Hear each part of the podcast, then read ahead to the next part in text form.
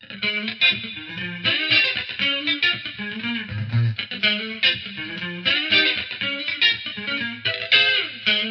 方美人。この番組は、ちょわへよ .com より、各週金曜日にお送りしております。この番組は、音楽、美術、スポーツから、ボランティア、地域活動などジャンルを問わず、多方面で活躍するゲストを紹介する番組です。タイトルの八方美人は、韓国語では褒め言葉で、多彩多芸、彩色兼美などという意味です。今日はこちらのゲストに来ていただいております。では自己紹介の方お願いします。皆さん、こんにちは。えー尺八奏者の渋谷薫です。皆さん、こんにちは。渋谷さんの専属ピアニストの高山玲子です。よろしくお願いします。よろしくお願いします。渋谷さんの方は浦安在住っていうことで、そうですね。はい。昔から浦安なんですか？そうです。生まれ育ちとも浦安です。そうなんですか、はああ、じゃあもうネイティブの。そうです。ちなみにね、お住まいも。猫座ねあ一丁目です。バリバリのはい浦安っ子ですね。そうですね。ああ、もう浦安にこんな方がいたなんて。先祖代々浦安です。あ、そうなんですか。じゃあ、浦安弁は？あもう、得意なものあです。そうなんですか。最近はね、はいあの、喋る方もいなくなりましたので。お家の中では浦安弁がいえいえ、もう、私子供たちはも標準語でう、。標準語だと思うんですよ。大丈夫ですか？ご飯が怖いとか言ってないですか？は い怖いは言ってますね。あ言ってる。飯家庭よね。あ、ちょっとね。浦安弁で、怖いって硬いって言うんですよね。家庭よ。私もあの、浦安の方と喋るとね、字幕が欲しいなって。字幕がね、そうですよね。そのぐらいだったらわかりますけどね、とんでもないのありますからね。でも最近は少なくなりましたよ、浦安弁喋ってる方も。あ、そうですか。ねえでもあっちの方だとね、浦安出身の方って。まあ、そうですよね。うん私の同級生あたりはもう、会うと浦安弁ですから。浦安弁でなければ話せない あ、そうなんんですすよね。はい。そんな浦安の方にはい来ていただいて。高山さんは？私は市川で育っえてえ、今は船橋。船橋の、じゃあ千葉県在住ということで、尺八奏者と、そしてそのピアノ伴奏者ということで、お二人に来ていただいたんですけれども、この八方美人の収録をする前に、チョアヘオ本部で、このお二人の演奏をね、生で聴かせていただいたんですね。チョアヘオ本部がですね、コンサート会場になって、うっとりしながら聴いていたんですけれども、尺八、初めて聞いたんですね、私。あんまり馴染みがない方も多いかなと思うんで、尺八がどんな楽器かっていうことから、ちょっと教えていただきたいんですけど、じゃあ渋谷さんの方から。まあそうですね、尺八は皆さんご存知かと思いますが、竹製の縦笛です。穴が、えー前に4つ、後ろに1つ。えーそれを開閉することによって音を変えたり、口の角度やら息の使い方でえー音程を変えていくと。普通に笛を吹くような感じではないんですか？やはりすぐには音が出ませんので、あやっぱりそうなんですはい。ね。。口の角度でだいぶ変わりますので。音が出るまでにははい、どれぐらいの練習がえー必要なんですか、個人差がありますが、はい。そうですね、1週間でなる方もいますし、ああ、3ヶ月ぐらいかかる方もいます。そんなかかるんですか、はい。渋谷さんは、はい。なんで尺八を演奏するようになったんでしょうか？父がですね、民謡教室をしておりまして、えーその影響があってですね、和楽器に対しての興味が非常に強かったんです。そんなある日、父と、まあ、民謡大会連れて行ってもらってね、尺八を買ってもらったんです。何歳ぐらいですか？12歳です。12歳にして、はいお友達とかでえそういう楽器をやってる子とかっていました？全くいません。そうですよね。尺八に巡り合うっていうのなかなか、最初は本当にいたずらですよね。いたずらしている間に、はい。それにハマってしまったという尺八の魅力にですね。ってことは渋谷さんはお父様が師匠っていうことになるんでしょうか？えー父の影響は大なんですが、尺八の師匠というのは、えーはい別におります。初めはですね、はいやはり自分で音を探りながら自己流という形で吹いておりましたので、自己流でも音って出るもんなんですか？音は出ます。で、父がそのままではいけないだろうと。これこれこういうとこへ行ったら、ということで、まあ父の紹介で。お父さんもその時ご自身で教えようとか考えてなかったんですかね？うちの父はですね、三味線の師匠なものです。尺八はあ、吹けますけども、教えるほどは吹けないという。そういうことなんですね。じゃあお父様のおすすめで教室に通われて、はいで、その後、民謡界の名士に指示したっていう、はい。ですね。尺八の修行っていうのは厳しかったですか？えあの、えーそのお嬢さんはですね、はい。えーお歌の先生でいらっしゃいました。先生のカバンを持ちながら、全国を一緒に歩きまして、全国ツアーですか？はい、バックでですね、伴奏をさせていただいて、はい修行をしていったという形ですよね。先ほど演奏していただいた楽器の中で、尺八とあと、まあ三味線も弾いておられたし、横笛っていうんですか、はい、あれ？し。まあ、忍笛ですね。篠笛っていうんですね、はいい。ろんな楽器を使いこなしているのにですね、ええ私も驚いたんですけど、尺八とか演奏する人っていうのは、はい日本の楽器はたしなむもんなんですかね？いや、そうでもないですよ一つしかできない方もいっぱいいらっしゃいます。えー見たことない楽器とかあって、写真にも載せてますけど、はい。小さい丸いなんか、ボルトみたいな、はい。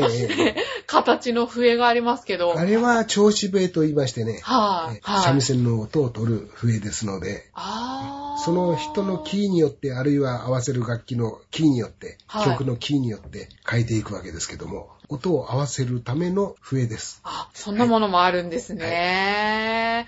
日本の文化って、今、日本人でも知らない人が多いじゃないですか。ね、だからさっきの尺八を聞いて、あ、すごい日本の文化っていいなーって思ったんですけど、ねこういう楽器を吹くにあたって、はいまあ、いろんな勉強ってされたり、はい、しますよね。それはもちろん。そもそも尺八はですね、えー作音楽器なので、はい自分で音を作るわけですね。うん同じ尺八をいろんな方に吹いてもらうと、それぞれ音が違うんです。多少の音程が変わってくるんですね。それを例えば、まあ、まあ、俗に言う一尺八寸なら八寸の音をきちっと出せるように自分で作らなきゃいけないわけです。それは唇の角度であったり、息の吹き方であったり、うんまあ、指の動かし方であったりですねはあ。自分で作っていく楽器なので、その辺の難しさはありますけど、それがまあ、面白さでもあります。そして、ピアノとか、えーまあ、いろんな楽器に合わせる難しさ、楽しさというものもあります。ピアノとのユニットがね、こんなに合うんだっていうのが意外だったんですけど、ピアノと尺八っていうのはなかなかないと思うんですけど、ねお二人はどうしてピアノと尺八でやろうっていうことになったんですか？じゃあ、高山さんの方から。えっと、私たちは4年前に知り合ってるんですね。はい。一番初め、君を乗せてっていう曲で、ちょっとやっていただいたんです。で、その時に、じゃあ今日はこれで合わせようっつって。で、じゃあもうすぐ本番だからもう一回合わせてくださいって私頼んだところ、全然違う風に吹いてきて、何これみたいな。そっか、ら面白いかなって、渋谷さんと一緒にこう演奏するのがはい。楽しいかなって思って、あそれ以来。全然違う風に吹いてってそうですいうのは、ね。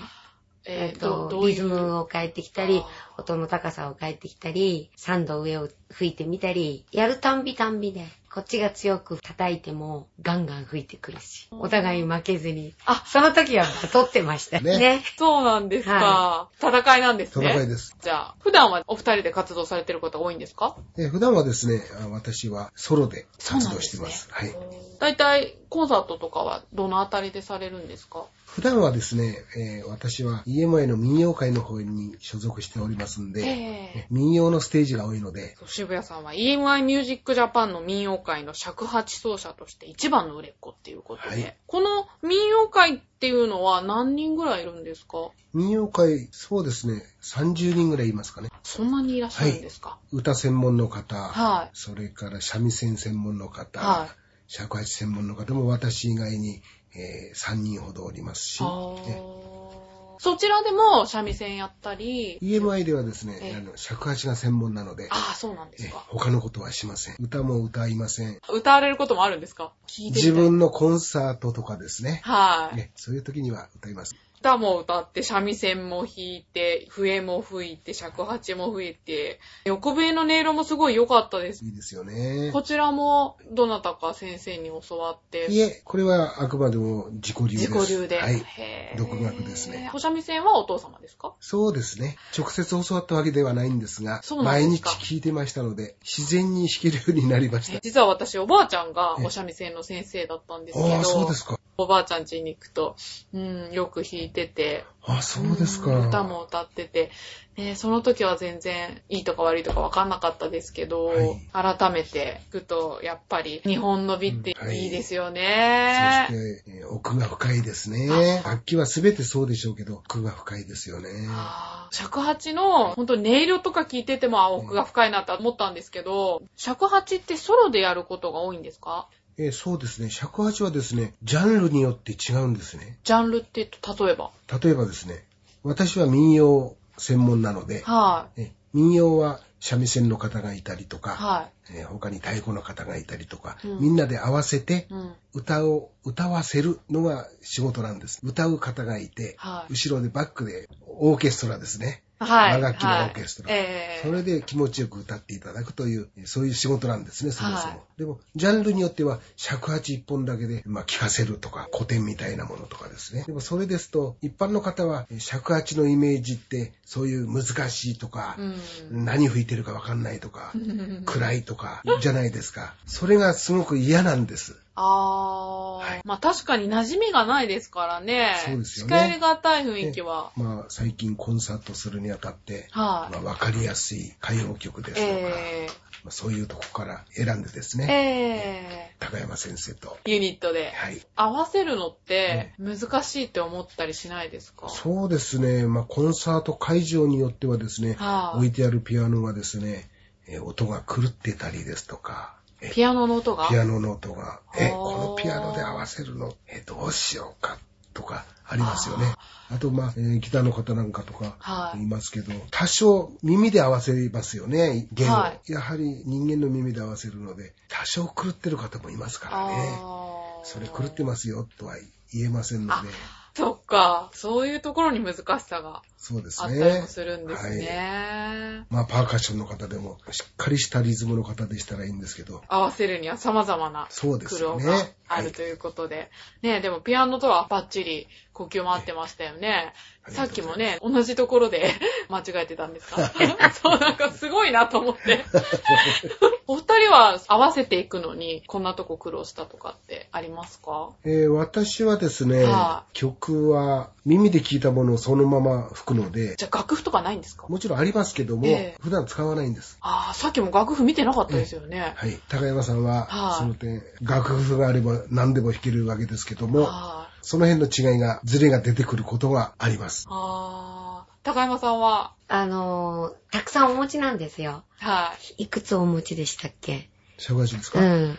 えー一寸、えうん、一尺うん二寸かからら二尺三寸という長さまで、まあ11本、半音刻みなんです半音刻みで持ってますから。あ、うん。そうなんですか。実は、何の調でも合わせられるんですけども、はあやはり本人が一番気に入っている調、はい。あるいは音色があるもので、はい。例えば、幻聴と違う調で、はい自分はその音色が欲しい。となると、じゃあ誰が泣くかっていうと、うんピアニストの私が 胃調をさせていただいてですね。調整して。はい。いやー、それも大変ですいね。えい尺八って竹でできてるじゃないですか。はい季節によって。え、それはね、すごく大事なんです。あ、やっぱり、え梅雨とか大変そうですよね。いや、尺八はね、梅雨はいいんですよ。あ、そうなんだ。え逆にこの冬はちょっと割れましたね。冬場にひびが入るんです。え、そうなんですか？そうなんでえす。、どうするんですか？そういうそれは修理に出しますが、塔で巻いてもらうわけですね。まあ一回割れると、はいまあ3巻きから5巻きぐらい尺八にするんですけども、はい一巻き、そうですね、今いくら、1万円ぐらいするんでしょうかね。あ、そんなにするんだ。はい。5巻きすれば5万ですからね。えー、意割れ識が。割れるともう大変なことになるんです。乾燥がダメなんですか？乾燥ダメです。冬場は木を使います。今年は私の行ってる尺八屋さんでですね、修理が多いということですね。それだけ寒いんでしょうか？そもそも尺八っていくらぐらいなんですか？えーこれも金額が様々でですね、はい練習用5万ぐらいから、うん上は80万、100万。はぁ作る方の、腕にも。え手作りですもんね。手作りですからじゃあ職人さんっていうのがやっぱり職。人、生還師というんですがあ、その方が、これはいくらだと言ったら、もう、それでもう、これは30万だとか、はこれは80万だ。それまでですからね。あ。まあ、それだけ気合い入れて作ってるんでしょうけど。あーでも渋谷さんもいい悪いっていうのをあります。はい選。定して、えで性感師の方に相性がありまして、やっぱり。はいそういうもんなんですえね。まあ、その方が作ったものでもダメなものはダメなんですが、口に合う合わないがあるんですね。一本の同じ尺八でも。同じ方が作った尺八でも、なりやすいのとなりづらいのがあります。当然購入するときには、一通り全部吹かしていただいて、気に入ったものを選んできます。あと、演奏している時思ったんですけど、はい息大変じゃないですか。歌と同じで腹式ですから、お腹にいっぱい溜めて、うん、あとは慣れですね。そうですか、はなんか唇が痛くなりそうとか。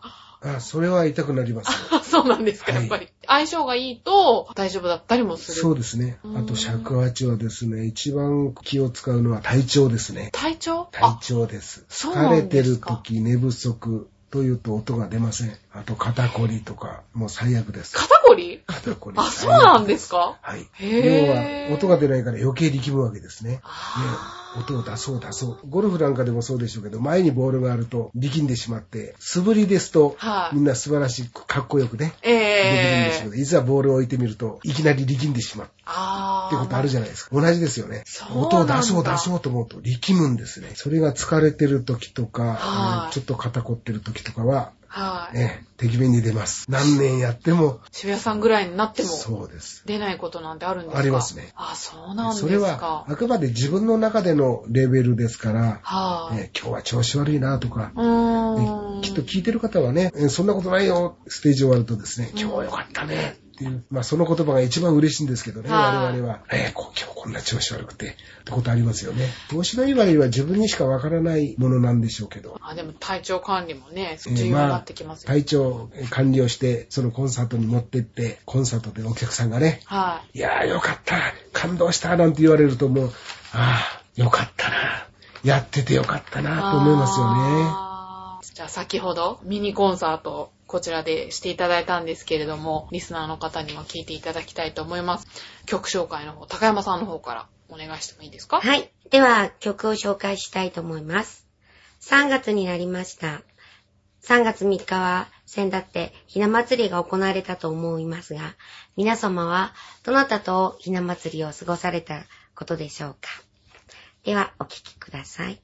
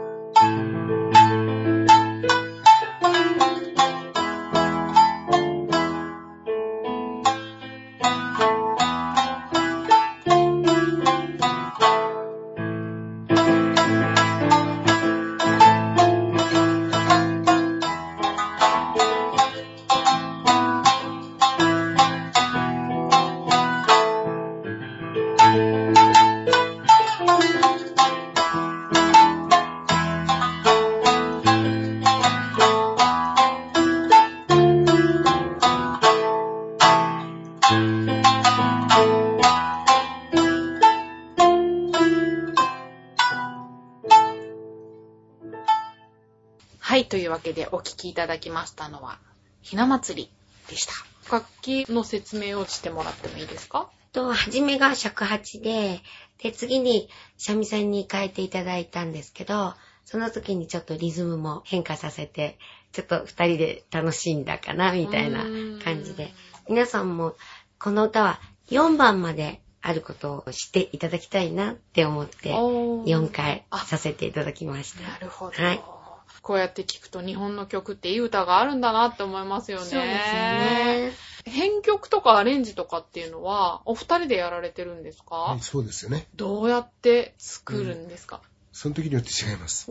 あー、楽器を持って。はい。この楽器で、あ、こう行こうかなとか、上でこう行こうかなとか、三味線にしようかなとか。選曲の基準とかってあるんですか？こういう曲だったらやってみたいとか。やっぱり、わらべ歌ならわらべ歌とか、はいそれから民謡なら民謡で、皆さんが知っている、耳に残っているであろう、あの、わらべ歌も知らない方いっぱいいらっしゃるんですけども、はいこれからもね、はいどんどん掘り下げていって、やっていきたいなって思っていますので、例えば、あんたがあったどっこさとか、はい。そういう、本当にちっちゃい時歌っただろうであろう歌を、うん。こう、少しずつうん。前面に出していきながら、うんうん。民謡でもいい民謡いっぱいありますので、はそれに使っていきたいなって、二人で。はい。二人はコンサートをするときに、はい。いつもテーマがはい。終わりだっていうことで、そのお話もお伺いしたいなと思うんですけど。ええ今年1月10日にですね、はい。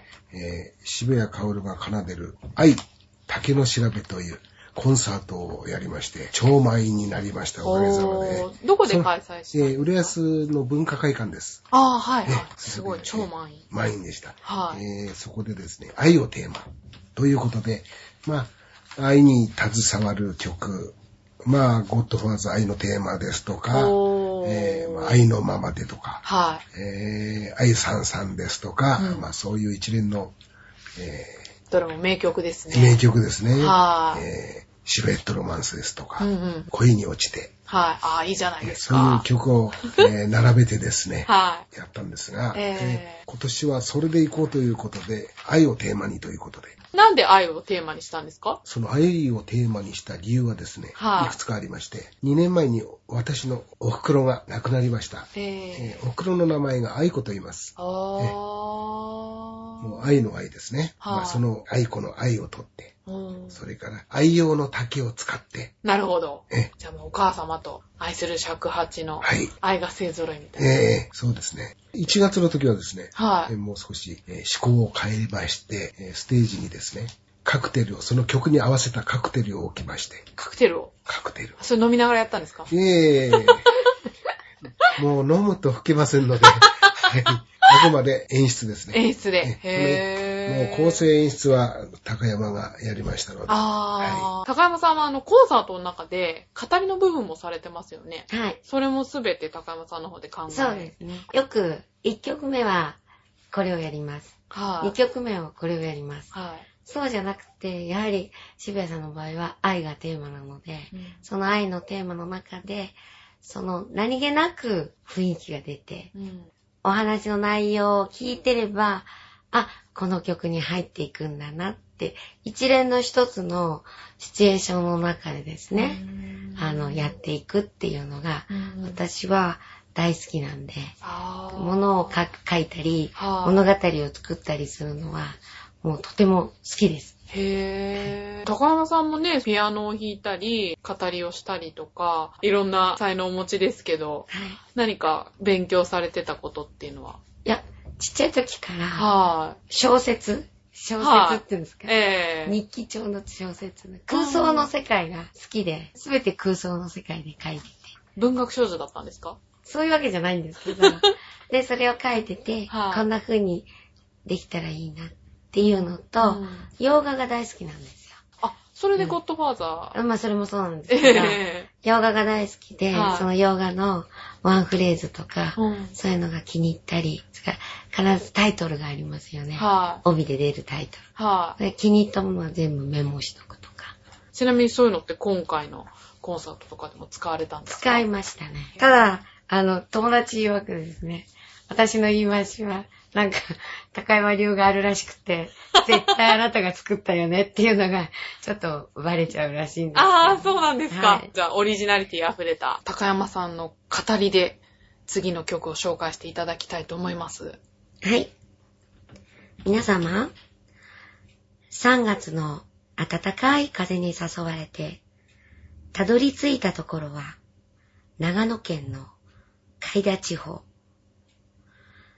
海田地方には、昔から海田の読売歌が歌われていたと言われています。その地方の花嫁たちは、その海田高原の森林の中をどんな気持ちで歩いて行っていたのでしょうか。そして、ふっと見上げると、素敵な桜がちらほらと咲き乱れています。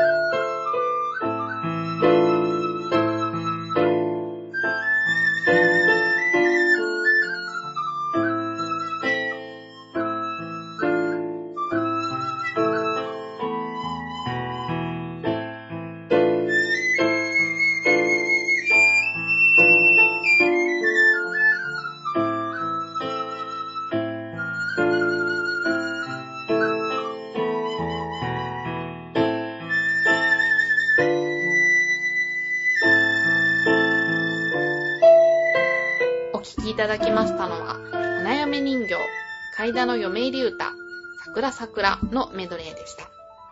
はい、というわけで、聞いていただきましたけれども、いや、高山さんすごいですね。今の語りって即興なんですよね。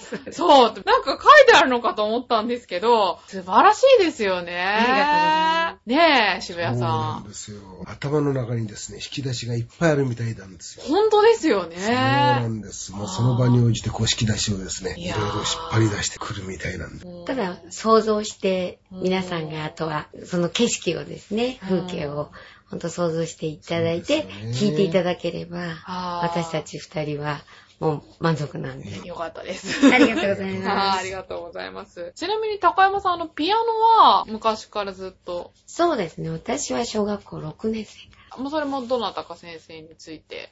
ら。はい、あの、一番初めは母親がやりなさいで、先生について、え学校行きましあた。、学校も行かれてるんですか、一緒ですね。6年生ですから。あ、私そうですね。あ奇遇ですね。じゃあ、ちょうど同時期ぐらいにお二人とも、はい。なんか本当に曲を聴いていると、情景が頭に。そうですうんね。それが一番、その狙いはそこです。そうですね。ああ、そうなんですか。愛竹の調べで狙ってるのは、その、抜く、彼のぬくもりのある音に、はどれだけ自分がそれに近づくことができるかと、うん。それに対するこのシチュエーションを作っていくかっていうのが自分の役目だと思ってるの。は。そのシチュエーションっていうのはお二人で話し合って、いや、私はお任せです。あ、お任せで、はい。じゃあもう高山さんのインスピレーションで、そうですね。先ほど、調和表で弾いていただいたお姿を見て思ったんですけど、弾きながら、その場その場でアレンジして作り上げていってるじゃないですか。そうですね。なんかすごい楽しそうに見えて。楽しいですよ。楽しいですよね。リハーサルはするんですけど、本番になると変わっちゃうんで。はい。そうですよね。もう一回一回やるたびに、どんどんどんどん広がって。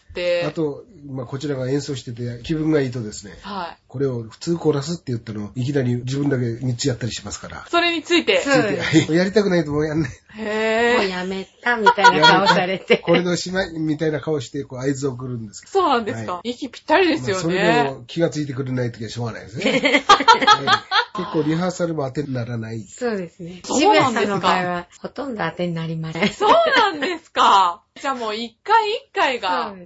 一度たりとも同じものがないっていう。そういうことですよね。そういうことですよね。はいえっとですね、じゃあお時間もそろそろ近づいてきましたので、今後どんな音楽活動をしていきたいか、じゃあ渋谷さんの方から。そうですね。オリジナル曲を作り上げながら、えーまあ、和太鼓や津軽三味線、ピアノとですね、セッションも大いに挑戦していきたいですね。それからですね、まあ、どこでも出演依頼があれば伺いますのおー。で、遠慮なく声をかけていただきたいと思います。その場に応じたテーマをですね、作ってお届けしたいなと。じゃあこっちのリクエストとかにも答えていただけるんですか？ねじゃあ、あの、ぜひ、はい今度ね、ユースタイルはい。とかも、調和表も協力してやっているので、ありがとうございます。じゃあ、いつか出ていただくことをはい楽しみにですはいありね。がとうございます。じゃあ、高山さんの方は？えーっと、その、今、あの、出張演奏もあったんですけど、はい。まあ私も、えーそろそろあ自分の稽古ということで、はい。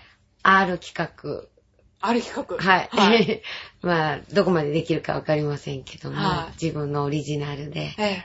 いろんなこう、トークとか、それからその物語とかうんの音楽的なものに膨れ上げていきたいなと思っているので、それの代表として、はい。はじめは渋谷さんと一緒にはいやりながら、それも、こう、温めていきたいなって思ってます。楽しみですそうね。ですね。いずれ立ち上げたいと。ああ、はいじゃあその際はぜひぜひまた調和編にも出ていただいて。はいじゃあ今後はお二人ともオリジナル曲を作っていくっていうことで、先ほどちょこっとなんですけど、オリジナル曲を、えあの演奏していただいたので、こちらを聴いてお別れしたいと思います。はい。